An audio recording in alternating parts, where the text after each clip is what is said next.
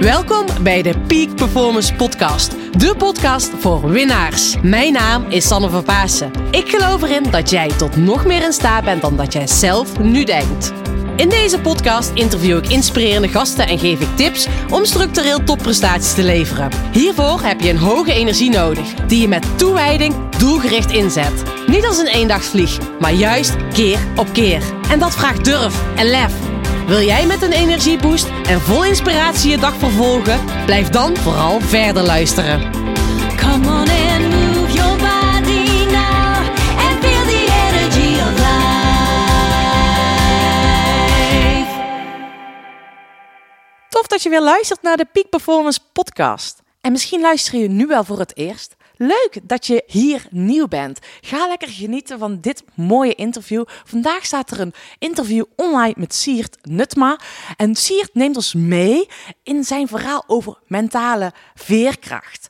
En als jullie deze podcastshow al vaker hebben geluisterd, weet je dat ik er echt in geloof dat wij tot nog meer in staat zijn dan we zelf denken. En Siert neemt ons mee hoe hij dat toepast. En nou, echt, hij geeft ons praktische tips, praktische tools waarmee je direct in actie kan komen. Nou, kom daar ook echt mee actie. Ga het ook gewoon doen. En sowieso, als je echt een actieondernemer bent, daarmee ga je het verschil maken. Dus niet alleen luisteren, laat je niet alleen inspireren, maar ga het doen. Ik heb iets tofs voor je. Je kunt op mijn website een mooie weggever downloaden. Ik heb een werkboek gemaakt, zodat jij moeitelozer je doelen gaat realiseren. Hoe jij nog meer zakelijk gaat winnen zonder privé te verliezen. En nou, het lijkt me gewoon heel erg fijn als ik je daarmee mag helpen. Nou ja, ga lekker luisteren. Maak onder het luisteren even een printscreen. Tag mij, tag Siert, zodat wij weten dat je hebt geluisterd. En deel ons je mooiste inzichten. Dat vinden we leuk om te horen. Nou, veel luisterplezier. Ga lekker achterover liggen, zitten. Of misschien ben je aan het autorijden. En ga vooral genieten.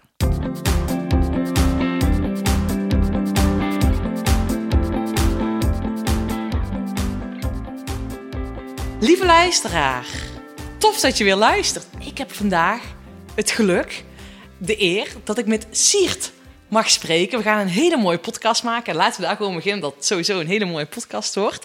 Siert, dankjewel. Tof dat je hier in Vlieren bent. Ja, super. En mijn eerste vraag eigenlijk altijd, Siert, is: waar krijg jij het meeste energie van?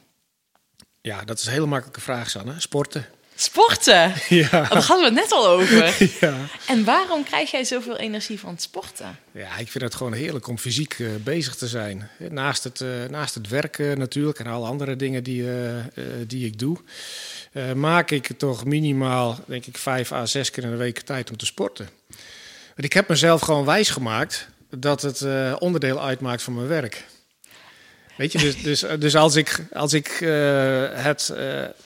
propageer dat je goed voor jezelf moet zorgen. Dat je moet doen waar je energie van krijgt. Ja, dan moet je dat zelf ook doen natuurlijk. Ja, nee, sowieso practice what you preach. Ja, precies. Dus voor mij is sporten is gewoon... ik ben natuurlijk een spreker en trainer. Ja. Maar sporten is gewoon, maakt gewoon onderdeel uit van mijn dagelijkse agenda. Dus sporten is werk. Sport is werk. Ja. En want je zegt, ik ben spreker en trainer. Misschien is dat wel meteen fijn voor de luisteraar, hè? Van, neem ons eens mee van, wie ben jij?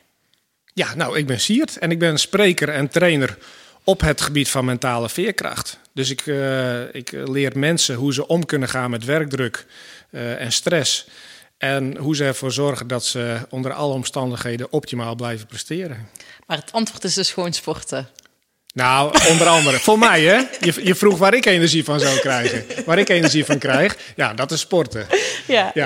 Nee, joh, al die klanten en zo. Nee, joh, dat word ik helemaal... Nee, is een geintje. Nee. Ik krijg zelf veel energie van sporten. Ja. Ik werk natuurlijk alleen. Dus ik reis veel door het land. Ik geef meer dan 100 trainingen en lezingen per jaar. Ik zit veel in hotels, et cetera. Ik ben veel onderweg. Maar ik probeer altijd tijd vrij te maken om te sporten. Mooi. Ja, want ja, je kan niet... ik ken veel ondernemers of veel collega-trainers ook die inderdaad ook veel thuiswerken. Die gewoon een kantoor en huis hebben. Ik ook. En ja, op een gegeven moment na 6 uur werken. Of na 6 uhr achter je computer zitten. ja, is het ook wel eens een beetje klaar. Dus ik probeer echt gewoon te sporten en dat onderdeel uit te laten maken van mijn dagelijkse routine. Ja. Ja. En hoe ben je tot dit inzicht gekomen dat dat zoveel voor jou betekent? Eigenlijk, ik sport al van jongens af aan. Mm-hmm. Dus dat, we hadden het er net over dat ik volgende maand al 48 word. En ik sport al vanaf mijn derde. Vanaf je derde? Ja, bij wijze van spreken. Vanaf met de paplepel ingegoten. Ja. Dus van oudsher, kijk, ik ben nu sinds een jaar of 10 ben ik spreker en trainer op het gebied van mentale veerkracht. Maar als je kijkt naar mijn werkverleden, ik ben oud beroepsmilitair. Mm-hmm. Ik ben oud politieman, dus ik heb altijd wel actieve beroepen gehad waarin sport een heel belangrijk onderdeel was. En ik ontdekte eigenlijk ook dat die mentale en die fysieke component, die zijn gewoon zo met elkaar verbonden. Mm-hmm. Dus als je zegt van nou, een goede geest en een goed lichaam, weet je, daar ben ik heel erg mee bezig. Dus ik probeer eigenlijk invloed uit te oefenen op hetgeen waar ik invloed op kan hebben. Mm-hmm. Nou, dat is in ieder geval op die manier goed voor jezelf zorgen. Je zegt eigenlijk 2 hele mooie dingen. Hè? Van, aan de ene kant het fysieke en het mentale, dat heeft impact op elkaar. Maar ook het stukje dat je zegt van heb invloed op datgene waar je op invloed kan hebben. Want dat laatste resoneert ook wel heel erg bij mij. Want ik heb al ooit het idee dat we niet allemaal bewust van zijn waarop we heel veel invloed, of wij kunnen op heel veel factoren invloed hebben. En wat zijn in jouw ogen de belangrijkste factoren waar je zelf invloed op kan hebben, op die mentale veerkracht, of maar misschien ook in mijn termen, die topprestaties die je aan het leveren bent, of in het realiseren van je doelen? Ja, nou, dus is dat je in ieder geval dus inderdaad kijkt waar je wel invloed op hebt. Kijk, we hoeven elkaar niet uit te leggen hoe het leven in elkaar zit. We maken allemaal het nodige mee. Soms ook hele vervelende dingen, heel veel ernstige dingen. Ik krijg wekelijks mail van mensen die gewoon hele lelijke dingen hebben meegemaakt. En dan vragen van, nou, hoe word ik dan mentaal veerkrachtig? Of hoe ga ik hiermee om? Mm-hmm. En de boodschap is eigenlijk hetgene wat je hebt meegemaakt, daar kun je al niks meer aan veranderen. Mm-hmm. Maar je hebt wel invloed op van hoe je ermee omgaat. Ja. En mijn boodschap is dan niet zoals sommige positiviteitsgoeroes van nou, als je maar positief denkt, dan komt alles goed. Maar ik heb gewoon ook te veel dingen gezien die gewoon echt nooit meer goed komen. Weet je, ik ben al als militair op uitzending geweest. Ik heb altijd bij speciale eenheden gediend. Ik heb best wel dingen gezien die eigenlijk gewoon niet meer goed komen. Maar daarnaast zijn er ook heel veel dingen waar je wel invloed op hebt. En ik geloof heel erg in het vergroten van die cirkel van invloed. En dat is ook wat ik de mensen mee wil geven. Mm-hmm. Ja, als je bijvoorbeeld vraagt, dat is een heel mooi voorbeeld. Als je vraagt van, nou, wat aan iemand, wat vind je belangrijker? Hè? Je werk of je gezondheid? Dan zegt iedereen je gezondheid. Dan zegt iedereen gezondheid. Nou, en ik zeg oké, en hoeveel uur in de week ben je met je werk bezig? En hoeveel uren in de week ben je met je gezondheid bezig? En dan zie je dus mensen dat 50, 60 uur werken. En een half uur sporten. Ja, klopt niet. En dan vervolgens ook geen tijd hebben om op hun eten te letten, of door de keukenkastjes te struinen van wat staat er allemaal in en is dat wel zo gezond? Ja. Ja, hoe verhoudt zich dat tot de boodschap dat je je eigen gezondheid belangrijker vindt dan je werk? Ja. Er klopt ergens iets niet. Nee. Ja, dat klopt helemaal niet. Nee, maar dat is wel een hele mooie vraag. Als je daarbij stilstaat van, oké, wat is belangrijk en hoeveel tijd besteed je eraan? En die gezondheid. Kijk, op het moment dat je niet gezond bent, kan je natuurlijk ook niet lekker werken. Nee, dat klopt. En Siert, daar ben ik dan even nieuwsgierig naar. Want hoe ben jij, je zegt ik ben 10 jaar geleden dit vak ingerold als spreker en trainer. Maar hoe ben je tot inzicht gekomen dat dit jouw missie is, dat je hiermee aan de slag wilt gaan? Want je hebt een heel andere achtergrond. Ja, ik ben geboren in een klein Fries dorpje. En redelijk behoudend opgevoed.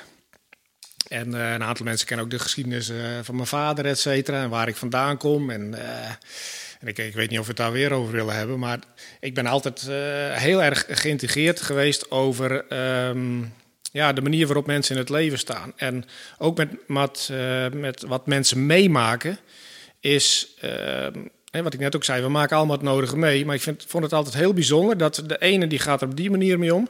en een andere gaat er op een andere manier mee om.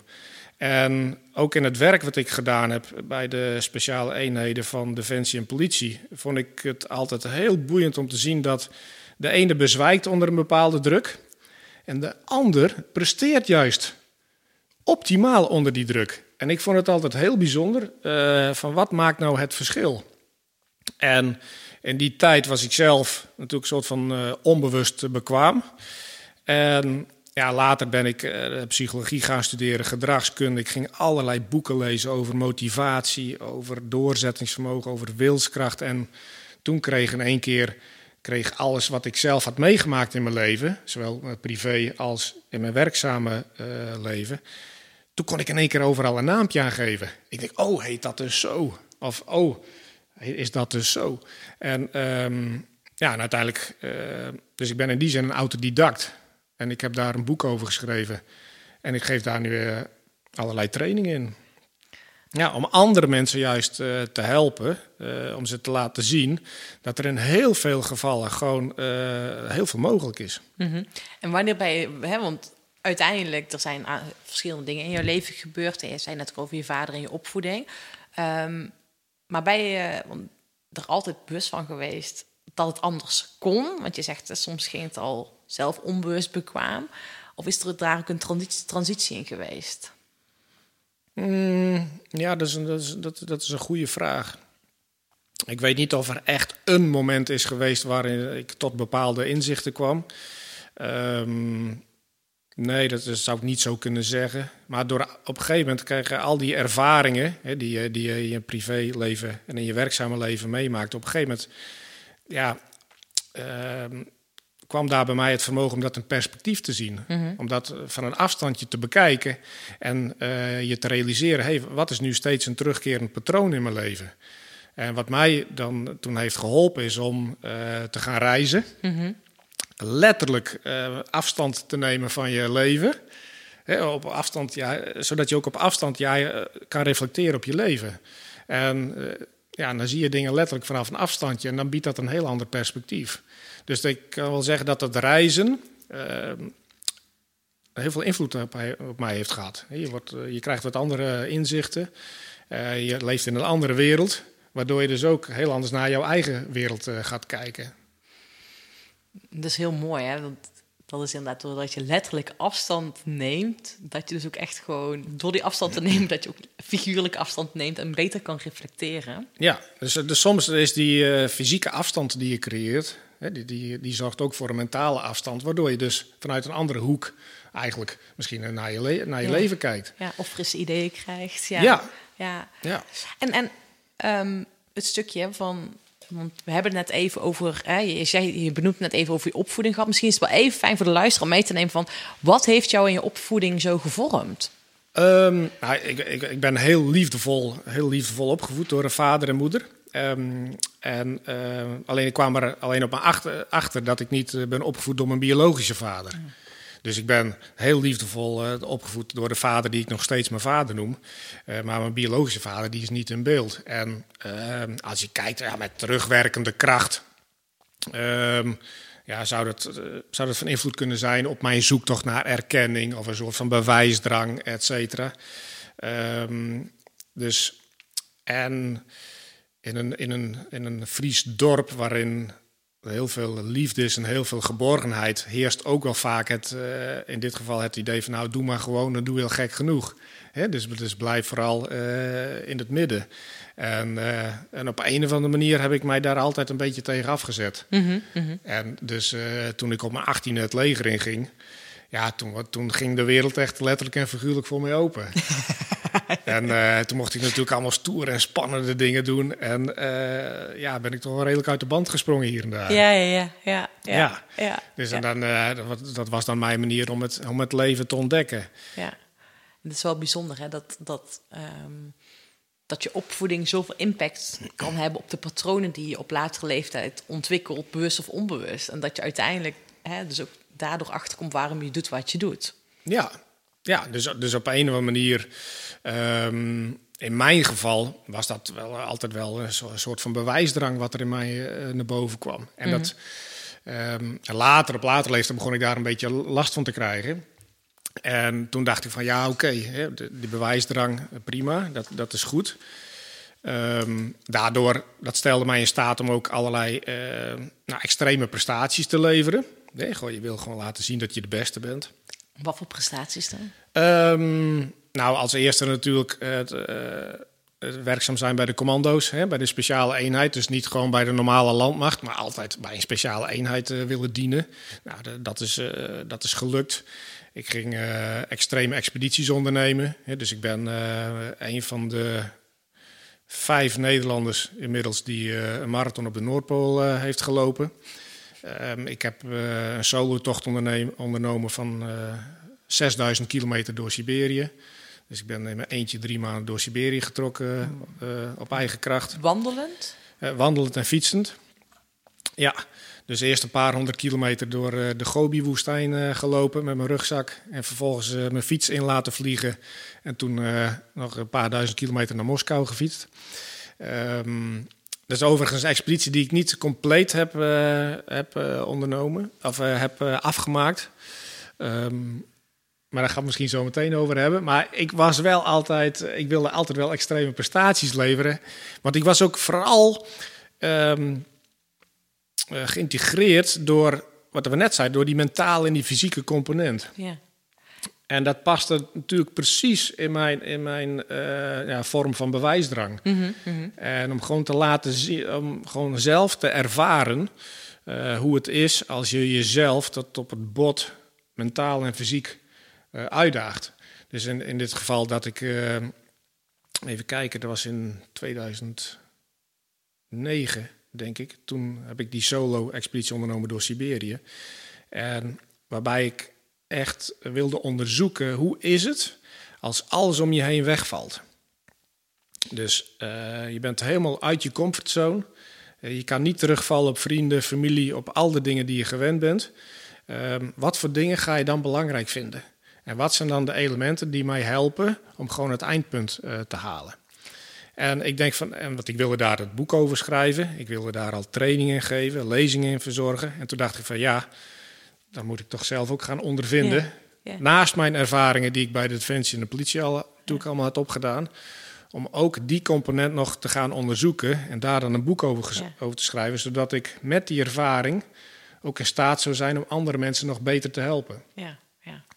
Dus, en waar ben je dan achtergekomen? Want dat ben ik dan heel nieuwsgierig naar. Ik heb zelf ook al een extreme tocht gedaan. Ja. Samen met mijn vriend zijn we in Patagonië een lange reis gemaakt. Maar ik ben heel erg nieuwsgierig waar je achter bent gekomen daar in Siberië. Ja, nou, ik kwam in Siberië erachter dat die extreme expeditie. Dus als eerste mensen op aarde proberen de Trans-Siberië-expressroute op eigen kracht af te leggen. Dat eigenlijk gewoon nog steeds een zoektocht was naar erkenning. Nog een ego-ding was. Ja, dat was nog even een ego-dingetje. Dus daar kwam ik toen wel achter. Nou, hoe lang? Van kijk eens hoe geweldig ik ben. En dat was wel heel bijzonder. Maar het was natuurlijk ook wel afzien. Ja. En ik heb het daar echt best wel moeilijk gehad. Ja. En tegelijkertijd, want dat vind ik wel grappig. Want dan mensen zeggen wel eens van ja, echte groei vindt plaats buiten je comfortzone. En ik dacht van ja, ik plaats mezelf nu ook echt buiten mijn comfortzone. Ja. Dus vlieg naar Siberië, daar ben ik toch nooit geweest. En vervolgens ga je daar gewoon een teringeind lopen en een teringeind fietsen. En, ja. Maar achteraf gezien was dat maximaal in mijn comfortzone. Ja, want ik was natuurlijk supergoed getraind. Ja. Ik had er 2 jaar voor getraind. Ja. En ik wist hoe je moest overleven. Ja. En ik kon redelijk mijn mannetje staan. Dus dat was eigenlijk had er niet zoveel met comfortzone te maken. Ik deed gewoon iets wat ik gewoon heel goed kon. Ja. En daar kwam ik toen ook achter. Wat het voor mij daar moeilijk was, is dat ik natuurlijk mijn dochter miste. En toen kwam ik erachter dat zij nog belangrijker voor me was dan ik dacht. Ja. Dus op het moment dat ik daar bezig was, in een heel ver land, kwam ik er eigenlijk achter dat ik gewoon heel graag naar huis wilde. Ja, ja mooi. En En dat de liefde voor de dochter en mijn dierbare mij meer lief was dan ik in eerste instantie had gedacht. Ja. En toen ik daarachter kwam, toen wilde ik eigenlijk heel graag naar huis. Ja. Alleen ik moest nog 4000 kilometer fietsen. Dat is best ver. Ja, dus je kan het een beetje vergelijken met... dan heb je boodschappen gedaan bij de Albert Heijn. Ja. En je komt naar buiten uit de supermarkt en het regent en je wil heel snel naar huis. Ja. Nou, en dat gevoel had ik ook. Alleen bij mij kon ik pas na 2,5 maand naar huis. Dus daar is ondertussen natuurlijk van alles gebeurd. Dus, en heb je daar nog 2,5 maand zo doorgefietst? Ja, dat klopt. Maar er was wel een heel mooi moment. Want op een gegeven moment, je vraagt daarna waarom dan. En ik ontdekte daar dat de liefde voor mijn dochter heel erg belangrijk was. En voor mijn dierbaren. En net als resultaat dat ik dus ook, denk ik, zo'n 2 weken voordat de expeditie eigenlijk zou eindigen, voordat ik de finish had gehaald, een deel met de trein heb gedaan. Mm-hmm. Om gewoon eerder thuis te kunnen zijn. Ja. Dus ik werd natuurlijk gevolgd door de media en door een groot aantal mensen. En op een gegeven moment kreeg ik een berichtje van mijn dochter, die was toen 6. Inmiddels is ze al 18, maar die was toen een jaar of 6. En toen kreeg ik een berichtje van mijn dochter en ze zei van... Papa, wanneer kom je thuis? Want over 2 weken is het vaderdag. Ja? En ik heb een mooie tekening voor je gemaakt. Wauw, nou toen brak ik natuurlijk. Want ik had natuurlijk onderweg al van alles meegemaakt. Ik had al duizenden kilometers afgezien. En ik had al letterlijk en figuurlijk moeten vechten voor mijn leven. En ik was al zoveel kilo afgevallen. En ik was echt bezig om gewoon een monstertocht te volbrengen. En dan krijg je in één keer zo'n berichtje van je dochter. En toen dacht ik van ja, fuck it man, ik wil gewoon naar huis. Dus toen heb ik het team wat thuis zat, heb ik geïnformeerd. Ik zeg, ik ga de expeditie inkorten, want ik wil gewoon op vaderdag thuis zijn. Mooi. En toen heb ik de expeditie ingekort. Yeah. Dus ik kreeg allemaal gedoe met sponsors, et cetera. Met mensen die het allemaal niet zo leuk vinden dat ik de expeditie niet volgens de regels af ging maken. Maar eigenlijk was het ook een beetje gek, want ik had die expeditie zelf verzonnen. Ik had hem zelf bedacht. Ja. Ik had zelf een beginpunt bedacht. Ik had zelf een eindpunt bedacht. Ondertussen werden daar allemaal mensen bij betrokken. En toen besloot ik dus op vlak voor het einde van ik ga het net even iets anders doen. Ja. Want ik snap nu waarom ik hier ben. Ja. Ik snap nu wat er belangrijk is in mijn leven. En dan ga ik nu gelijk invulling aan geven. Ja. Ik ga dat nu gelijk doen. En dus ja, dat was wel een beetje apart. Dat je dus dan 90 dagen onderweg bent. En dan van die 90 dagen ontbreken er 2 dagen eigenlijk. Ja. Maar ik vind het eigenlijk wel heel mooi dat je gewoon je gevoel hebt gevolgd. En dat je... dan daar ook gehoor aan geeft. Ja, en ik denk dat dat een hele mooie les is. Dat heel veel mensen, die gaan maar door in hetgeen wat ze aan het doen zijn. Ja. Weet je, en dat geldt voor werk. En of het nu wel of niet om extreme prestaties gaat. Maar gewoon mensen in het dagelijks leven, die gaan maar door. En die zitten in die rat race. Ja. En dan is het heel waardevol als je soms een keer gaat reflecteren, als je soms letterlijk en figuurlijk even afstand neemt en dat je dan bij jezelf afvraagt van waar doe ik het nu eigenlijk voor? En ik kwam daar dus midden in Siberië, kwam ik tot een bepaalde conclusie. Ja. En ik dacht van hier ga ik dus ook invulling aan geven. En ik denk dat dat ook een les is. Tenminste, dat is wat ik nu nog steeds vertel op het podium en in mijn trainingen. Reflecteer van tijd tot tijd eventjes en kijk of je letterlijk en figuurlijk nog op het pad zit wat je echt wil bewandelen. Waar het echt over gaat bij jou. Dat is het allerbelangrijkste. Want dat is ook het mooie, dat je pad gewoon kan veranderen. En dat je uiteindelijk, je denkt dat je een pad aan het bewandelen bent, denkt dit is het. Maar als je uiteindelijk merkt, dat is hem toch niet. Want dat is waar jij dus achter kwam. Ja, klopt. En dat vertel ik ook in mijn trainingen. Want dan vragen mensen wel eens van wat is nu mentale veerkracht? Waar heb je het dan over? En ik heb daar mijn definitie van mentale veerkracht is dus hoe je succesvol jezelf staande houdt in wisselende omstandigheden. En die bestaat eigenlijk uit 3 elementen. Dus wat is mentale veerkracht? Er bestaat uit 3 elementen en dat is 1 is motivatie. Weet je waarvoor je het doet. Het tweede element van mentale veerkracht is doorzettingsvermogen. Dus kun jij doorgaan waar anderen stoppen. En de derde cruciale factor van mentale veerkracht is verantwoordelijkheid. Kun jij dingen van tijd tot tijd in perspectief zien? En kun je soms even afstand nemen en gewoon kijken waar jouw verantwoordelijkheid ligt.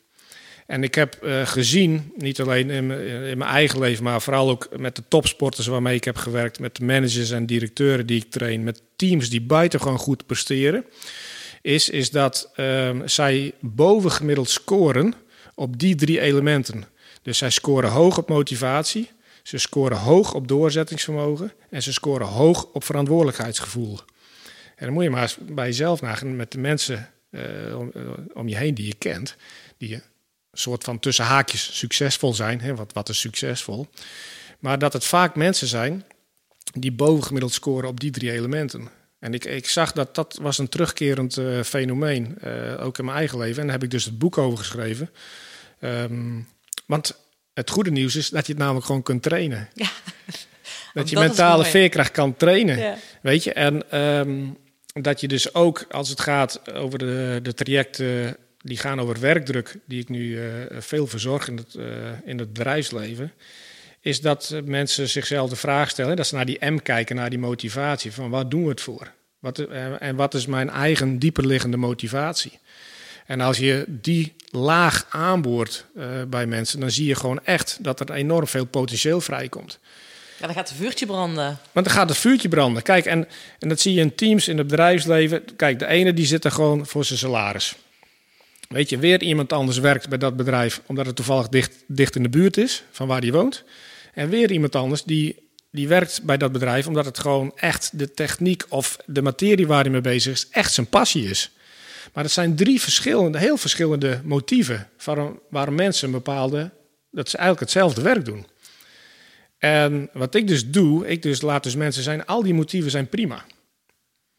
Weet je, en ook al doe je het nog steeds omdat je je wil bewijzen voor je vader, voor je moeder of voor je oudere broer, het maakt eigenlijk niet uit. Jij hebt een motief om dingen te doen die je wil doen. Maar durf daar eerlijk in te zijn. Kijk daarna. Want het is ook brandstof. Ja, en je weet waarom je het doet. Ja. En heel veel mensen die gaan maar door in die rat race en komen er later achter van ja, maar dit is helemaal niet wat ik wil. En soms komen mensen daar te laat achter. Ja. Ja, dan noemen we dat dan een midlife crisis of een quarterlife crisis. Of het lichaam waarschuwt ze niet op tijd. Hè? Dus dan krijgen mensen echt stress. Mensen krijgen een burn-out. Ja. Ja, en omdat ze eigenlijk ergens mee bezig zijn waar ze niet mee bezig moeten zijn. Of waar ergens een energielek zit. Dus het is heel erg belangrijk om goed te kijken naar wat is jouw dieperliggende motivatie. En gebruik die dieperliggende motivatie als brandstof. En zorg er dan ook voor dat die brandstof ook nog dient als toegevoegde waarde. Dus je kan het allemaal voor jezelf doen. Hè? Wat ik in het begin veel heb gedaan. Lekker voor mijn eigen eer en glorie en goed van je eigen ego. Ja. Maar op een gegeven moment kom je erachter. Ja, maar dat is het ook niet. Nee. Weet je, dus dat gaat ook pas werken als je die energie kan omzetten in toegevoegde waarde. Ja. Maar goed, want dat vind ik een hele mooie. Hè? Je eigen energie zetten in toegevoegde waarde. Maar op het moment dat je dus merkt dat je bijvoorbeeld op dit moment aan het werk bent, gewoon voor het geld. Dat eigenlijk het werk niet zo boeiend is, maar dus toevallig heb je dit. Maar hoe kan je dan dat omzetten als toegevoegde waarde voor het grotere geheel? Ja, dat heeft ook dan te maken met wat je wil in het leven. Hè? Veel mensen willen graag gelukkig zijn. Ja. Ben je dan gelukkig, ja. Ja, dus dat is wanneer ben je gelukkig als je veel geld hebt. Ja, nou misschien wel. Ik zal niet zeggen dat geld niet helpt. Ja. Maar er zijn hele theorieën over van wat geluk nu is en et cetera. Geld is daar misschien wel één van. Als dat een drijfveer voor jou is, ja, weet je, prima. Kijk, andere mensen zeggen, ja, maar geld is helemaal niet belangrijk. En dan moet ik in één keer denken aan die quote van Arnold Schwarzenegger. Die zegt van ja, weet je, mensen zeggen dat je gelukkiger wordt als je meer geld verdient, maar vorig jaar had ik 48 miljoen en dit jaar heb ik 50 miljoen, maar ik merk geen verschil. Maar een beetje geld is wel handig. Ja, dus weet je, dus dat is natuurlijk, dat is ongeheim, maar ik vond het wel een mooie quote. Dus, Maar het is gewoon, ik denk dat het goed is om eerlijk te zijn in je drijfveer. En heel veel mensen vinden het lastig om, om eerlijk naar zichzelf te kijken. Ja. En dan zie je vaak in organisaties zie je ook echt heel gekunstelde patronen. Ja, een team wat niet goed samenwerkt, een team waar veel werkdruk heerst, is dat soms blijkt dat mensen elkaar helemaal niet zo goed kennen wat hun echt beweegt. Nee. Weet je, en dat mensen het ook heel ingewikkeld vinden om die onderstroom met elkaar te benoemen. En terwijl juist daar de kern zit van echt optimaal kunnen presteren met elkaar. Maar dan even, dan ben ik heel nieuwsgierig. Want als je nu zit te luisteren, voor de luisteraar, wat zouden zij kunnen doen om die onderstroom of om elkaar nog beter te leren kennen? Want wat is daarvoor nodig? Een goed gesprek. Een goed gesprek, ja. Vaak gaan we maar gewoon over de waan van de dag. En weet je, heel veel mensen die nauw samenwerken in teams, die kennen elkaar helemaal niet zo goed. Nee. Ja. Die komen pas in een van mijn trainingen achter dat die andere een relatie heeft, of dat die andere gewoon 3 kinderen heeft, of dat die andere zijn moeder is verloren, of dat die andere dat ze allerlei dingen hebben meegemaakt. Ja. Mensen denken vaak wel dat ze elkaar goed kennen, maar dat blijkt vaak helemaal niet zo te zijn. Ja. En dan kun je zeggen, ja, is dat dan een voorwaarde om goed met elkaar te kunnen samenwerken of samen mooie dingen te doen? Nou, misschien niet, maar het is wel belangrijk om die gezamenlijke motivatie te vinden. Ja. Van we zijn natuurlijk allemaal uniek en we zijn allemaal verschillend. Ja. En dat is hartstikke mooi, dat moeten we ook zo houden. Ja. Maar als je dus kijkt in een team, van wat bindt ons nu samen? Welke motivatie delen we nu met elkaar? En gaan we daar ook voor? Ja. Hey, jij komt uit het fietsen. Ja. Nou, ik hoef je echt niet uit te leggen hoe die dynamiek werkt tussen de kopman en de knechten. Nee, dus je moet ook wel een stukje vertrouwen, een stukje voor elkaar iets willen doen. En ik heb dit voorbeeld volgens mij al tegen jou verteld gehad. Maar het stukje dat ik een topsporter die ik begeleid, een autocoureur, die vond dat de communicatie niet goed verliep met zijn engineer, de monteur die aan zijn auto zit. En toen vroeg ik aan hem, ik zei, weet je, heb je wel ooit eens aan hem gevraagd of hij een vrouw, kinderen heeft, wat zijn hobby's zijn? En hij keek me zo aan van, waarom? Ik zei, weet je, je wil met elkaar communiceren, een band hebben. Gaat ook om een stukje verbinding maken. En dat was voor hem wel een hele eye-opener. Eigenlijk heel simpel, maar dat is wel essentieel natuurlijk. Ja, je mag natuurlijk zelf bepalen in welke mate je elkaar goed wil leren kennen. Maar ik zie inderdaad dat die M in teams, die motivatie, dat die vaak niet altijd even duidelijk is. En voor mij is dat een cruciale factor. Want als je een gezamenlijke motivatie hebt, dan pas ben je ook in staat om echt doorzettingsvermogen te tonen. Omdat mensen echt een stap extra gaan doen. Ja. Want als alles maar makkelijk gaat, dan is het natuurlijk, dan loopt alles. Ja. Maar zijn mensen in jouw team ook bereid om een stap extra te doen when the shit hits the fan? Ja. Wanneer het lastig wordt. Ja. Dus nu tegenwoordig is het natuurlijk waar ik heel veel mee bezig ben in teams, is het thema werkdruk. Heel veel mensen ervaren werkdruk. En al dan niet terecht, moet ik zeggen. En wat je dan ziet is dat mensen niet meer bereid zijn om dat stapje extra te doen. Want ze hebben al zoveel extra gedaan. En dus dan moet je weer terug naar die motivatie. Van wat beweegt ons nu? Ja. Nou, en zo werk ik dus met mentale veerkracht, waarbij ik dus mensen laat zien, wat beweegt ons? Wat is onze motivatie? Wanneer zijn wij bereid om een stap extra te doen? En wanneer nemen wij wel of niet onze verantwoordelijkheid? En als die 3 elementen kloppen, dan kun je echt ongelooflijke dingen bereiken met je team. Ja. Los van de context, los van allerlei externe invloeden. Maar dan ga je dus terug, zoals we net zijn begonnen in dit gesprek, naar je eigen cirkel van invloed. Ja, en dat is heel mooi. Maar dan ben ik wel heel erg nieuwsgierig naar, want jij zegt motivatie, doorzetting en verantwoordelijkheid nemen. Als ex-topsporter ken ik alles over doorzetten en ook een stukje die verantwoordelijkheid nemen. Ik hoorde net in jouw verhaal ook het stukje, je hebt een extreem doel gesteld. En inderdaad, het verbaasde mij niet dat je zegt, het was eigenlijk behoorlijk in mijn comfortzone, Sanne. Dat verbaast me helemaal niet. Ik herken dat wel. Alleen, wat ik dus heel bijzonder vind, is als je 2 dagen langer door was gegaan of wat sneller had gegaan, had je misschien wel heel die afstand afgelegd, niet in de trein genomen. En ik weet dat ook veel van mijn luisteraars en mijn klanten het stukje van, je hebt een doel of je bent misschien ergens onderweg of je dacht dat dat je iets te doen hebt, dat dacht je ook. Maar gaandeweg kom je erachter. Je weet, als je even nog hard werkt en doorzet, dan behaal je dat wel, dat doel. Maar diep van binnen voel je ook dat stemmetje, in jouw geval, ja, ik wil naar huis, ik wil naar de liefde voor mijn dochter. Dat is eigenlijk echt belangrijk in het leven. Hoe ervaar je dat je die tweestrijd die je misschien in het leven regelmatig tegenkomt, hè, van oké, dat was ooit mijn doel of dit is de motivatie, maar dat die gaandeweg verandert? Ja, dat is mooi. Wat je regelmatig ziet, is dat wanneer iets niet lukt, hè, of ik denk dat we het allemaal wel kennen, niet alles lukt altijd even goed, of wanneer het even in een moeilijke periode zit, dat heel veel mensen wel het systeem hebben om dan naar de 6e versnelling te gaan. En als dat niet lukt, hè, dat zie je vaak met ondernemers, het gaat niet goed met het bedrijf, gaan we nog harder werken. Ja. Het loopt niet lekker in het team, dan doen we nog een stap erbij, jongens. Nog meer omzet draaien, we moeten een stap erbij doen. Dus heel veel mensen zitten in het systeem van naar de 6e, naar de 7e, naar de 8e, naar de 9e versnelling. Terwijl het soms effectiever is om even terug te schakelen en afstand te nemen. Dat wil niet zeggen dat je niks moet doen, weet je, maar soms eventjes terugschakelen en even zaken van een afstand bekijken. En dan zie je het, en dat biedt vaak een heel ander perspectief.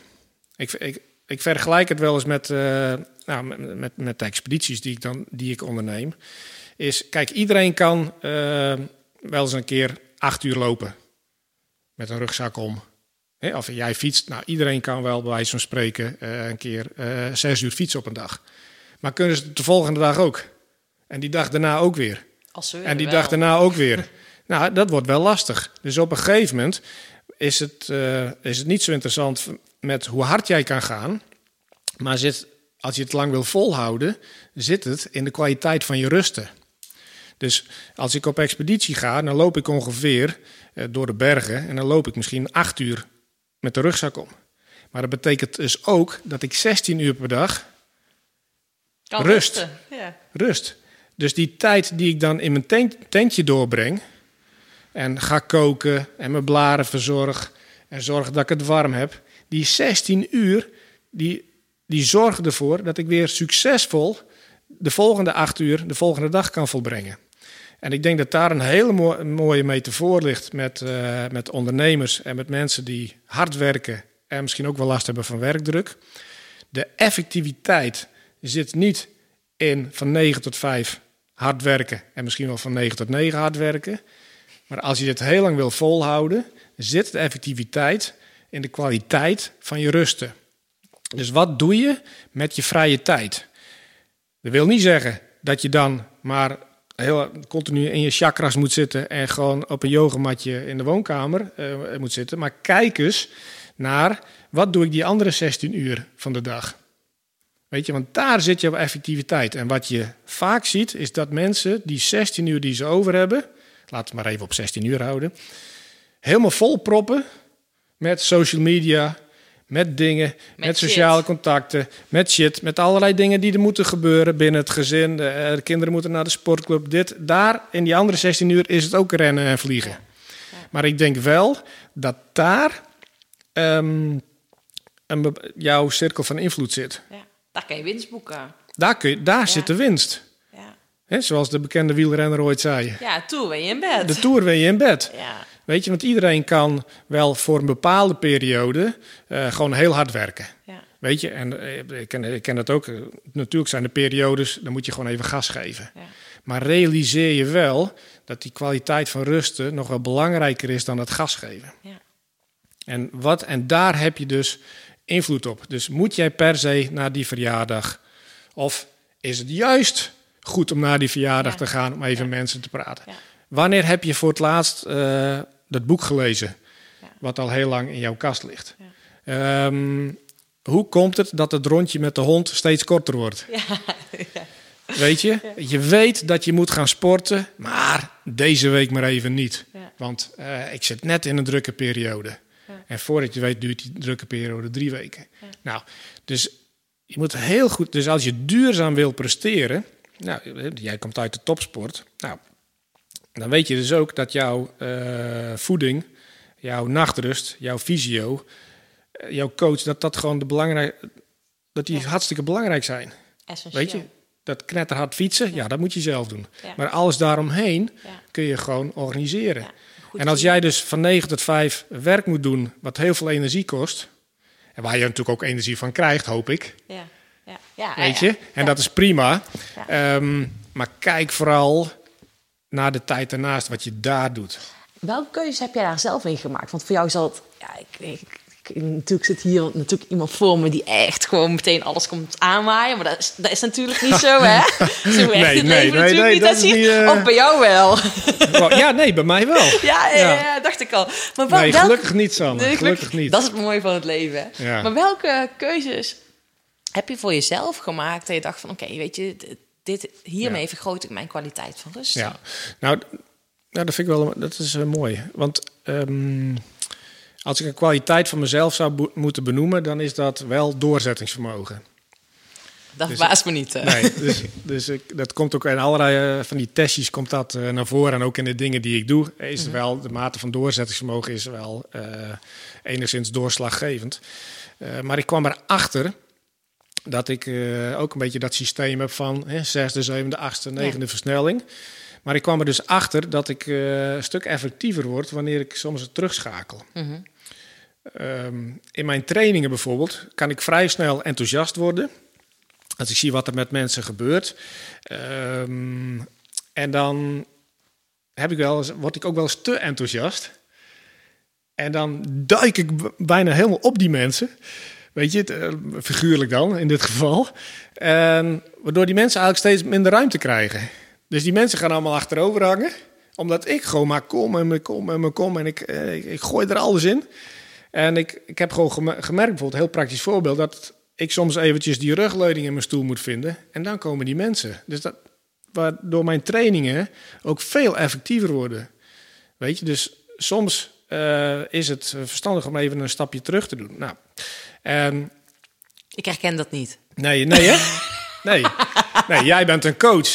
Dus ja, dan kun je zelf wel een uur vol praten. Nee, maar je moet gewoon 2 goede vragen stellen en de coachie laten praten. Ik vind het heel mooi als je op stil bent. Een stuk effectiever. Dus ik heb echt moeten leren om echt letterlijk gewoon die rugleuning in mijn stoel te voelen. Nou, hoe ziet dat eruit in mijn dagelijks werk? Is dat ik nu voor mezelf iets heb ontwikkeld. Dat doe ik nu al een jaar. Dat ik maximaal... En dus ik werk ook gewoon een week, maar dat ik maximaal 1 of 2 dagen in de uitvoering zit. Dus dan werk ik buiten de deur. Ik heb één dag in de week ben ik aan het produceren. Dus dan schrijf ik artikelen of ik werk aan mijn nieuwe boek. Ik heb 1 dag in de week, dan werk ik aan mijn eigen persoonlijke ontwikkeling. Dus dan lees ik onderzoeken, literatuur, boeken die te maken hebben met mijn werkgebied. En 1 dag in de week ben ik vrij. En in de weekenden ben ik sowieso vrij. Dus ik ben sowieso 3 dagen in de week vrij. En dat is een hele mooie balans. Daarnaast, ik vind het wel mooi, themadagen. Dat is wel fijn om mee te werken. Ja, dus dat is het uitgangspunt. Mm-hmm. Weet je, dus 2 dagen in de week uitvoering. 1 dag in de week werken aan mijn eigen ontwikkeling. 1 dag in de week produceren. En 1 dag in de week vrij. Weekenden ben ik sowieso vrij. 'S'avonds werk ik niet. Dus ik heb ook geen... dus we zijn afgelopen half jaar zijn we verhuisd. En ik heb eigenlijk nog steeds geen goede verlichting op mijn kantoor. En dat is in deze tijd hartstikke mooi. Want dat verplicht ik mij eigenlijk... om 's avonds niet meer te werken. Dus gewoon pikken donker op mijn kantoor. Gewoon zo laten. Ik denk gewoon zo laten. Maar dat zijn een beetje van die dingetjes, weet je, die je realiseren van, hey, wat doe ik en waar ben ik mee bezig? Ja. En ik ben natuurlijk 10 jaar geleden begonnen met ondernemen. En natuurlijk, het pad van ondernemen is niet altijd, dat hoeven we elkaar niet uit te leggen. Het is niet altijd makkelijk. En, maar wat ik wel heb gemerkt is dat je steeds je doelen oprekt. Dus dat je steeds meer wil. Nou, weet je, ik ga voor mezelf beginnen. En als ik nou dit verdien op jaarbasis, dan ben ik al blij. En dan kom je erachter, heb je dat na een tijdje voor elkaar. En dan ga je jezelf je doelen weer verder zetten. En dus op zich zou dat niet verkeerd hoeven te zijn. Maar het is wel leuk om je dat te realiseren. Ja. Dus maar als ik dan dit verdien, of als ik deze omzet draai... of als ik deze klantenkring heb, dan ben ik echt blij. En na een tijdje heb je dat misschien bereikt. En ondertussen ben je gewoon en maar door aan het schakelen, en maar door aan het schakelen. En vergeet je soms te genieten van, maar... Eigenlijk hetzelfde verhaal als, althans, ik herken heel erg wat je zegt. Hè? Want als ondernemer dat je steeds van dat volgende doel verder aan het pushen bent. Maar als ik jou dan zo hoor, is misschien wel hetzelfde verhaal als die Siberië-expeditie. Waarbij je, want je weet wel, als je door wil schakelen, kan je dat als ondernemer zijn. Want het is gewoon een kwestie van... dat is iets wat je goed afgaat. Ja. Dat trucje, dat ken je. En ik denk dat heel veel mensen dat herkennen. Van, het gaat niet lekker, tandje erbij. Ja. Het gaat nog niet goed, tandje erbij. Dat tandje erbij, dat is een patroon. Dat kan best wel diep zitten natuurlijk. Maar dat is iets wat je in principe makkelijk afgaat. En als je effectiever wil worden in de dingen die je doet, is het goed om te kijken naar, wat is mijn patroon? Wat ik nu doe, werkt niet. En kan ik het anders doen? En dan heb je het eigenlijk over een gedragsverandering. En dan, ik geef mensen bijvoorbeeld wel eens de opdracht mee, ga de komende week eens je tanden poetsen met je andere hand. En dan komen mensen erachter van, dat is eigenlijk best wel lastig om een bepaalde gewoonte om te draaien. Of het anders te doen dan voorheen. Maar het is wel dé manier om gewoon iets te creëren. Want anders zegt je lichaam op een gegeven moment gewoon een keer stop. Ja. Weet je, heel veel mensen... de relatie met werkdruk, de relatie met werkstress, de relatie met een burn-out. Die ligt voorhanden. En je zegt wel eens, burn-out is eigenlijk een cadeau. En niet als je er middenin zit. Maar ik spreek veel mensen die in een burn-out zitten of een burn-out hebben gehad. En die zeggen, eigenlijk is het een cadeau geweest. Want mijn lichaam heeft nog het laatste signaal afgegeven van, je bent niet goed bezig. Je hebt al die tijd de signalen genegeerd. Die kleine signaaltjes. Totdat het lichaam op een gegeven moment zegt, nu moet je echt stoppen met hetgene wat je nu doet, hoe je het nu hebt ingericht. En dan krijg je burn-out.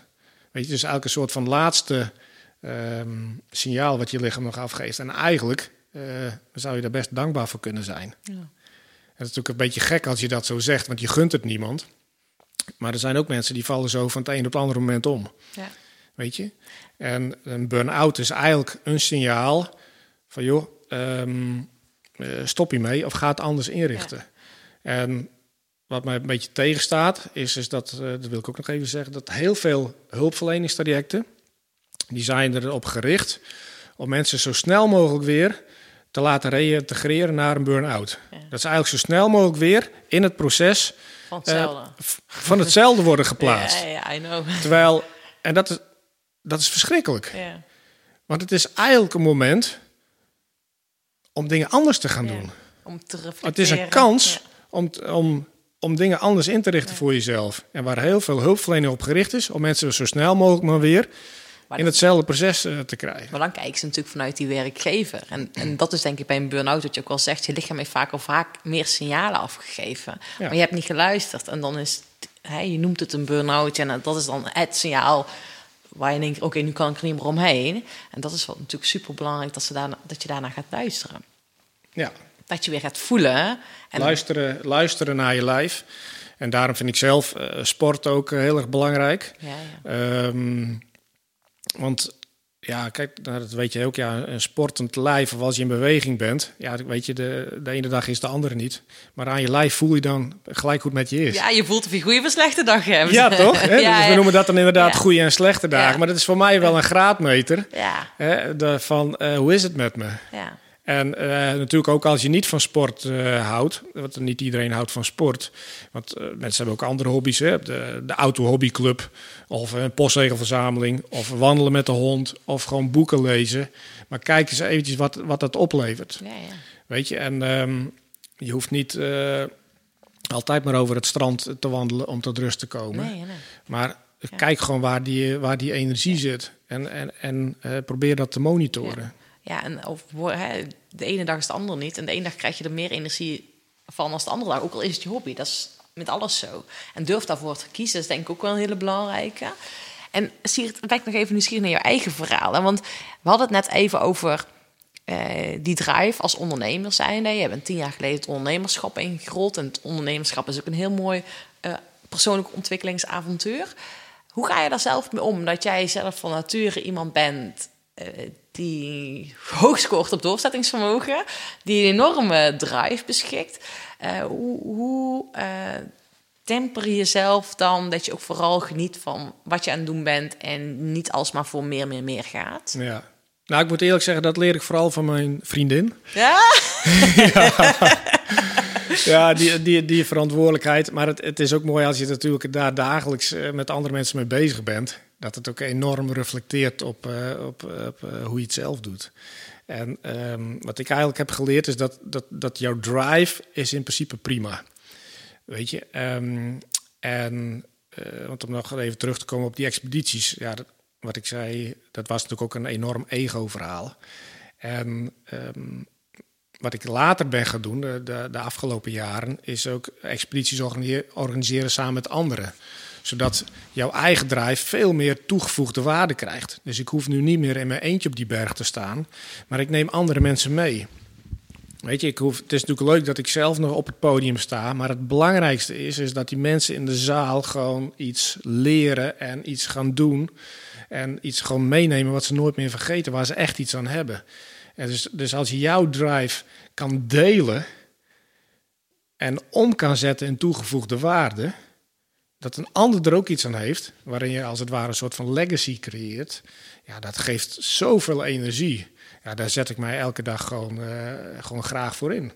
En om dat te kunnen doen, weet ik, moet ik ook heel goed voor mezelf zorgen. Dit is wel mooi wat je nu zegt. Dat je echt gaat zoeken hoe je die toegevoegde waarde voor die ander kan creëren. Ja, dus ik weet, misschien luisteren er ook veel beginnende ondernemers. En kan ik misschien het volgende erover vertellen. In het begin deed ik alles. Weet je, 10 jaar geleden, ik wist wel dat mentale veerkracht mijn thema was. Maar als mensen mij dan vroegen voor een communicatietraining. Ja, Siert, kun je een communicatietraining geven? Oh ja, hoor, kan ik. Doe iets met leiderschap? Ja, doe ik ook. Doe iets met communicatiestijlen? Ja, doe ik ook. Op een gegeven moment deed ik alles. Was ik eigenlijk een soort van V&D. Weet je kon bij mij alles kopen. Maar ja, dan moet je ook heel sterk concurreren op de prijs. Ja.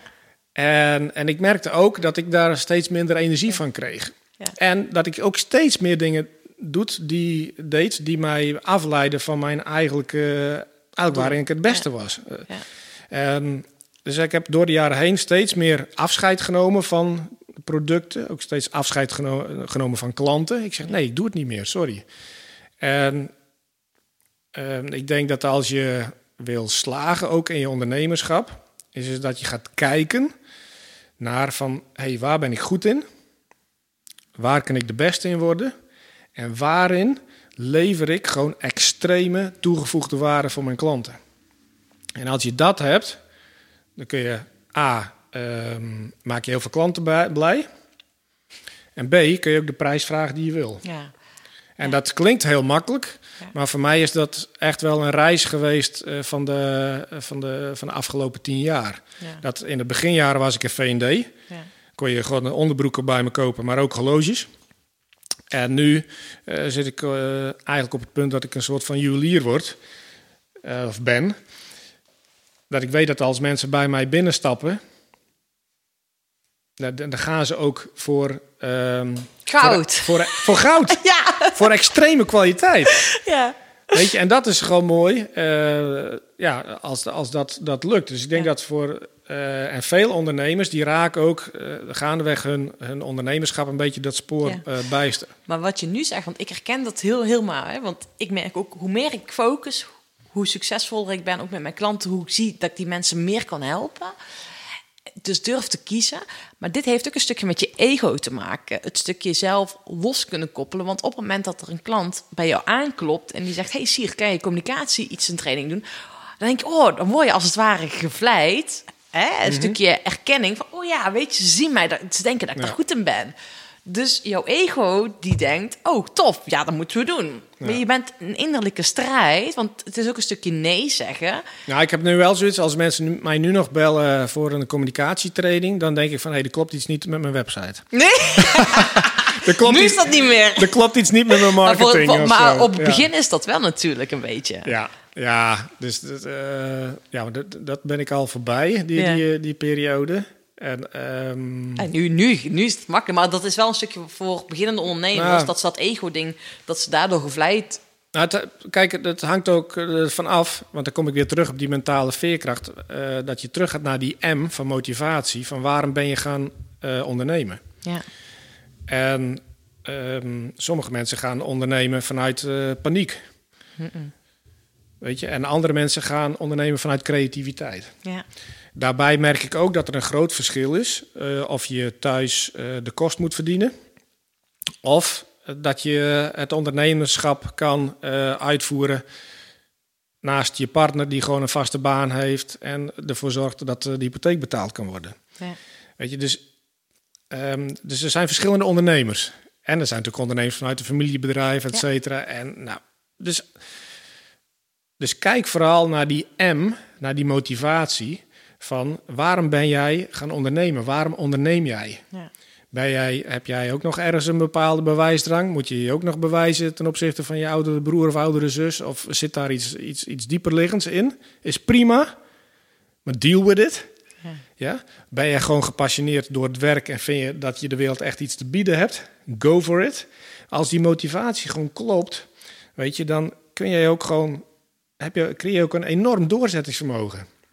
Dat is gewoon je voedingsbodem. Ja. Dus dan kun jij ook gewoon stappen extra doen op momenten dat het nodig is. Nou, in relatie tot die verantwoordelijkheid kun jij elke dag gewoon in de spiegel kijken, durf je dat? Ja. En jezelf de vraag te stellen, hoe is het met me? Ja. Weet je, en dan klopt het. Ja, weet je, en dan kun je gewoon hele mooie dingen bereiken. Ja. En dat hoeft niet altijd vanuit stress en vanuit de 12e versnelling, maar ook vanuit rust. Ja. Want dan kan je juist af en toe knallen als het nodig is. Ja, kijk, en je kan natuurlijk allerlei trucjes bedenken van je moet sporten of je moet met de hond uit gaan wandelen. Of ja, maar uiteindelijk gaat het van waar wil je nou echt blij van? Ja. Waar krijg je energie van? Ja. Ja, dat is mooi. Je wordt binnenkort 48. Je hebt al heel veel mooie, bijzondere dingen gedaan. Ook verschillende carrières gehad. Maar als je nou eens over 5 jaar kijkt, of misschien 55... waar sta je dan? Wat heb je dan nog allemaal gerealiseerd? Hoe sta je dan in het leven? Wauw, dat is bijna een levensvraag, Sanne. Ja, nee, als ik als ondernemer kijk dan hoop ik dat ik gewoon deze consistentie in de business gewoon mag volhouden. Ik hoef niet per se meer of nog grotere doelen te bereiken. Ik ben echt helemaal oké. En met bepaalde podia dat je denkt, toffe klanten, tof bedrijven. Ja, dat komt allemaal vanzelf wel. Oh, weet je, ik zeg kwaliteit komt vanzelf bovendrijven. Ja. En als ik gewoon extreme toegevoegde waarde blijf bieden. Als ik gewoon in de klantenkring die ik heb, dat ik gewoon mensen gewoon continu blij mag maken. Ja. Dan komen er vanzelf allerlei mooie dingen op mijn pad. Weet je, en ik ben gewoon super blij met mijn relatie. Marielle, mijn vriendin, die werkt in het onderwijs. Dus die heeft 12 weken per jaar vakantie. Dus jij ook. En ik ben gewoon heel dankbaar dat ik ook gewoon 12 lange strepen in mijn agenda heb. En dat we gewoon mooie dingen kunnen doen. En dat we allemaal gezond zijn. En dat we dat ik vanuit creativiteit mag ondernemen. En dat is voor mij heel erg waardevol. En ik hoop dat ik dat heel lang mag volhouden. En als ik dan van tijd tot tijd, nou in dit geval wel wekelijks, gewoon dankbare mailtjes krijg van mensen die mijn boek hebben gelezen, of een training of een lezing hebben bijgewoond. Ja, dan klopt het aan alle kanten voor mij. Ja, super vet. En wat is nou het mooiste verhaal wat jij van iemand een lezer, van je boek of van een klant of iemand die een training van jou heeft gevolgd? Er is vaak misschien ook wel dat er iemand is die denkt, die met een heel dankbaar verhaal kwam. Heb je die eentje zo die? Ja, nou, misschien is het verhaal van ik heb in 2015 heb ik samen met een fantastische groep mensen een bergexpeditie georganiseerd voor mensen met een lichamelijke beperking. En waarbij we eigenlijk met 6 mensen met een lichamelijke beperking en 9 vrijwilligers een berg gingen beklimmen in Noorwegen. En nou, dat was een heel traject. Dus waarin we echt een berg gingen beklimmen met mensen die in een rolstoel zaten, met mensen die geamputeerd been hadden, met mensen die een spierziekte hadden, met allerlei ongemak. Waarbij we dus samen als team gewoon een buitengewone prestatie hebben geleverd door de top van een berg te bedwingen. Ik geloof niet zo in het bedwingen van bergen, maar in dit geval kwamen we allemaal boven. En in het voortraject van die expeditie had ik natuurlijk een gesprek met een van de deelnemers. En dat was een vrouw. En die was getroffen door een spierziekte. En ik kwam bij haar thuis om haar te vragen van... joh, we gaan binnenkort met een fantastische groep mensen een expeditie organiseren. Wil je mee? Ik was via met haar in contact gekomen. En toen... Dus ik vroeg naar haar motivatie, want ik ging wel mijn formule van mentale veerkracht toetsen bij haar. Ja, van hoe zit het met motivatie, hoe zit het met doorzettingsvermogen, hoe zit het met verantwoordelijkheid? En ik zeg, waarom wil je graag mee naar Noorwegen? Waarom wil je graag een berg beklimmen? En ik zeg, ga niet een verhaal vertellen over dat je van uitdaging houdt, want je hebt elke dag al uitdaging genoeg om van je bed naar de badkamer te komen. Dus ik zeg, bespaar me die clichés en vertel me waar het echt over gaat bij jou. En toen zei zij van, nou Siert, sinds ik getroffen ben door die spierziekte, gaan mensen mij anders benaderen. Weet je wel, overal waar ik kom, ben ik een bijzonder iemand, gaan mensen voor mij aan de kant. Als ik door een winkelstraat loop of rij met mijn karretje, gaan mensen voor mij aan de kant. Als ik met een vriendin naar een restaurant ga, worden tafels en stoelen voor mij aan de kant geschoven. Alsof ik een heel bijzonder iemand ben. En ik wil nu graag een berg beklimmen, omdat ik dan weet dat er één ding gebeurt, is dat die berg, die gaat geen rekening met me houden. Die rotsblokken en die stenen, die gaan geen rekening met me houden. En ik hoop op die manier weer een stukje van mezelf terug te vinden. Nou, als je dus met zo iemand op pad gaat, dan klopt die M. Ja. Weet je, en zo kan ik nog heel veel verhalen vertellen over wat die uitdagingen doen met mensen. Yeah. En dat mensen dus realiseren van, dit is mijn echte motivatie. Dit is waarom ik de dingen doe die ik doe. Yeah. En dan is het ook logischerwijs dat je ook daarin doorzet. Maar ook op tijd je verantwoordelijkheid neemt voor je eigen gezondheid. En dit is eigenlijk 1-op-1 te vertalen naar hoe teams werken. Dat als jij met je team helder hebt, jongens, hier doen we het voor. Dit is ieders verschillende motivatie. Elk motief mag er zijn. En op deze manier gaan wij knallen. En op deze manier gaan wij extreme toegevoegde waarde leveren voor onze klanten. Ja, dan kun je gewoon de hele wereld aan. Ja, mooi. Ja. Weet je, dus al die persoonlijke verhalen, die zitten ook in het team. Die zitten ook in organisaties. En nu hoef je niet per se naar Noorwegen, of je hoeft niet per se naar Siberië. Dat is wel leuk. Het is wel leuk. Want je hoeft niet per se naar de Noordpool om jezelf te ontdekken. Yeah. Maar kijk gewoon waar jij invloed op hebt. Yeah. En ik ben er echt van overtuigd dat iedereen, waar die ook zit, op zijn of haar manier het verschil kan maken. Ja. Dat is heel mooi wat je nu zegt. Weet je, take your responsibility. Want je kan gewoon een verschil maken. Dat is wel heel mooi, want vaak heb je dat niet bij jezelf door. Maar ik vind het heel gaaf om te zien dat je in je eigen omgeving, heb ik zelf ervaren, dat je doordat je zelf enthousiast bent of verandert of meer gaat stralen omdat je meer energie hebt, dat je anderen ook aanzet om een kleine verandering door te voeren. Dat vind ik gewoon heel tof. Nou goed, al kijk, als je met teams gaat praten over mentale veerkracht of over het verschil maken, dan zeggen mensen wel eens, ja, maar hallo, er werken hier 5000 mensen in deze organisatie. Hoe kan ik nou in mijn eentje het verschil maken? En dan hebben ze het over de organisatie. Ja. Zonder dat ze doorhebben dat ze zelf deel uitmaken van die organisatie. Ja. En dan vergelijk ik het wel eens met een warme zomeravond. Hè? Als er je ligt in je bed en het is heel warm en dan hoor je zo'n vlieg, of zo'n mug moet ik uitzeggen. Zo'n mug op je slaapkamer. Weet je, bzz, bzz, bzz, dat is een heel klein muggetje. Nou, en Marielle die wordt er natuurlijk helemaal gek van. Ik vind dat mooi. Ja.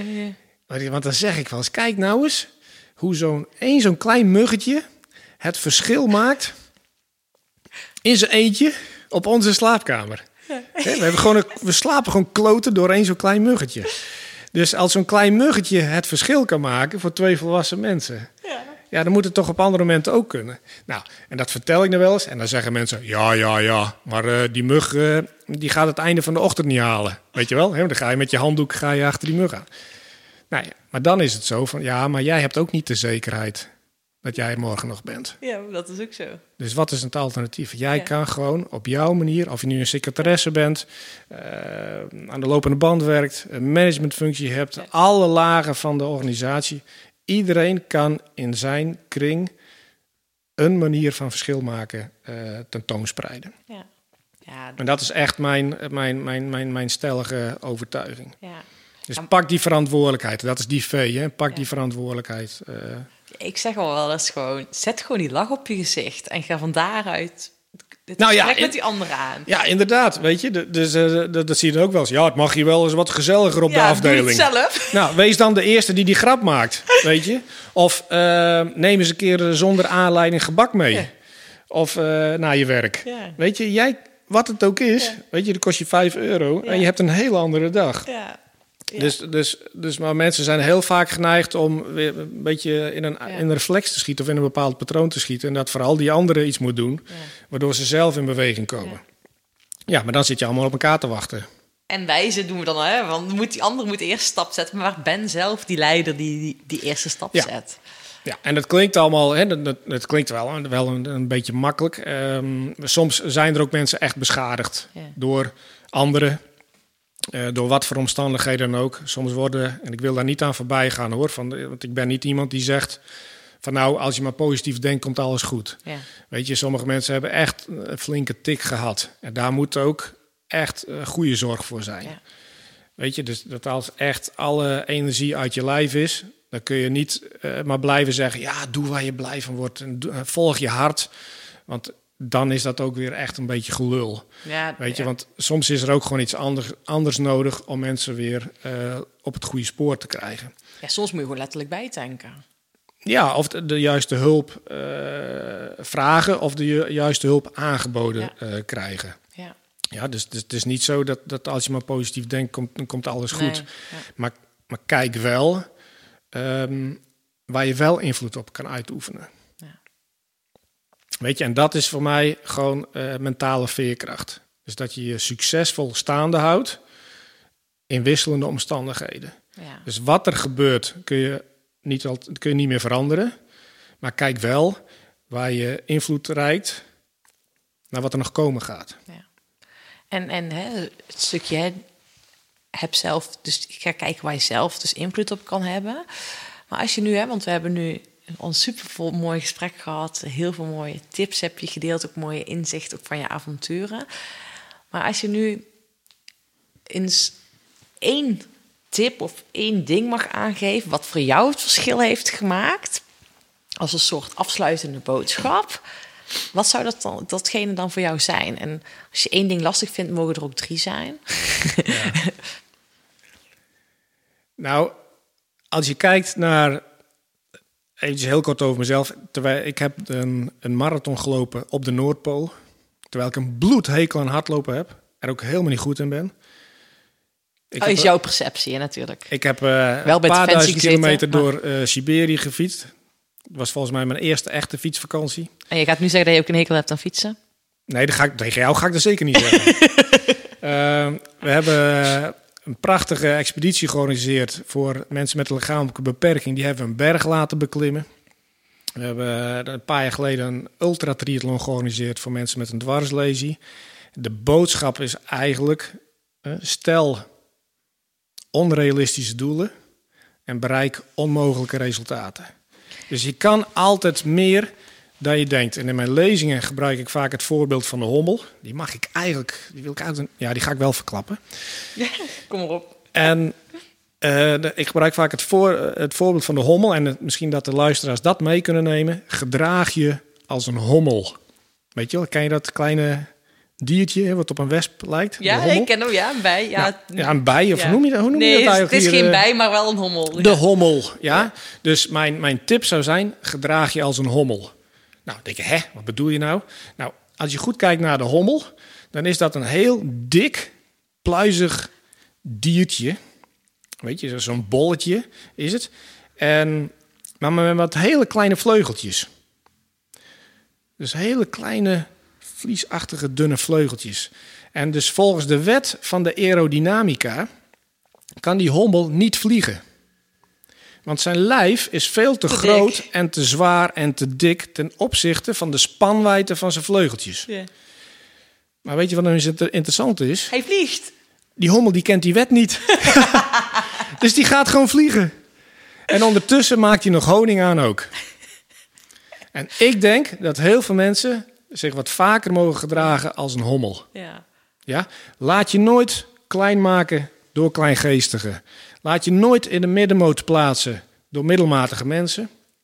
Ja, en laat je nooit in de kramp jagen door krampachtige geesten.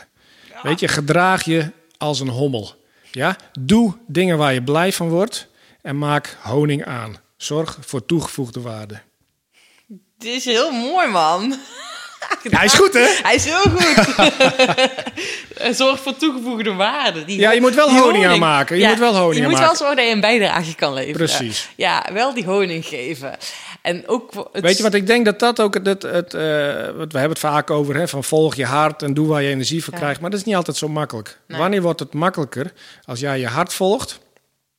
en in datzelfde stramien eigenlijk ook nog toegevoegde waarde levert voor anderen. Ja.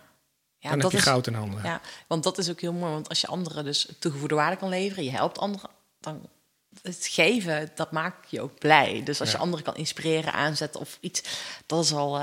volgens mij hebben wij nu ook al toegevoegde waarde geleverd. We hebben nu ook al honing gemaakt, toch? Ja, maar heb je wel eens een chagrijnige hommel gezien? Nee.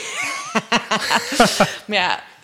wat ik ook wel mooi vind, ik kom nu heel weinig hommels buiten tegen met dit in het herfst. Ja, de winter is wel... ja, dat klopt, ja. In de winter. Maar ja, hij moet toch ergens zijn, toch? Hij is wel slim. Ja, waarschijnlijk zijn ze naar het zuiden. Maar ik ga morgen naar Valencia toe, dus dan ga ik de hommel achterna. Ja. En ik denk dat er in organisaties, gewoon ook in de keiharde corporate business of in andere ondernemingen, in je team... mogen mensen zich best wel eens wat vaker gedragen als een hommel. Ja.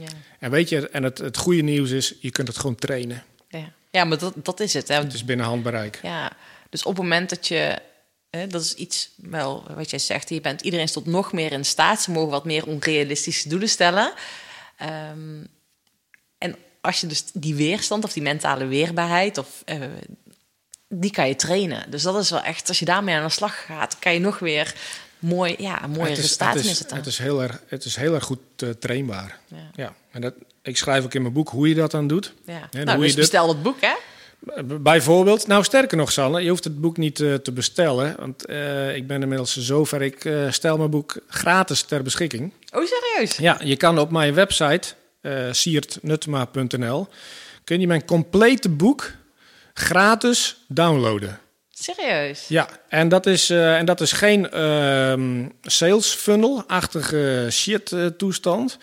Want normaal gesproken, hè, als je dingen gratis kan downloaden... dan krijg je er allemaal nieuwsbrieven en upsell-terror, noem ik dat, voor terug.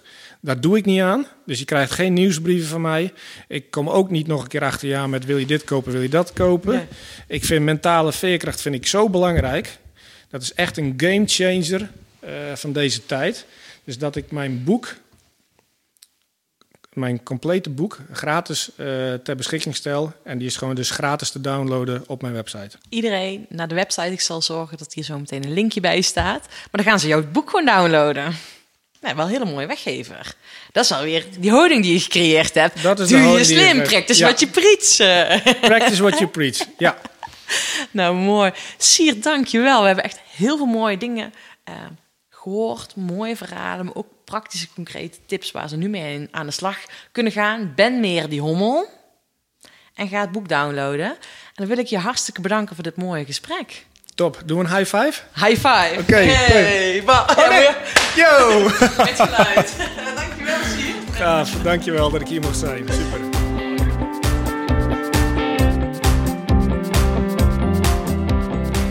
Bedankt voor het luisteren van deze podcastaflevering. Ik vind het zo gaaf dat je tot het einde bent gebleven. Nou, daar wil ik je natuurlijk ook voor bedanken. Ik wil nog 2 dingetjes meegeven. Ga naar mijn website toe. Daar heb ik een toffe weggever staan... waarbij ik je help vol energie je doelen te realiseren. Moeiteloos, recht op de finish af. En ik help je zakelijk winnen zonder privé te verliezen. Nou, ik zou zeggen, ga eventjes... naar mijn website en daar vind je deze gratis download. En ik help je dus echt mee om recht op de finish af te gaan. En daarnaast wil ik je vragen, want het is mijn missie om nog meer mensen, om duizenden mensen te inspireren met deze podcastshow. Dus maak even een screenshot, deel het op social media, tag mij. Ja, en ik vind het dan ook weer leuk om jouw verhalen weer te delen. Dus deel jouw inzichten van deze podcast en dan zie ik deze ook weer voorbij komen. Dankjewel, een hele fijne middag, avond of ochtend toegewenst. En vergeet één ding niet, kom in actie, want daarmee ga je het verschil maken. Doei doei!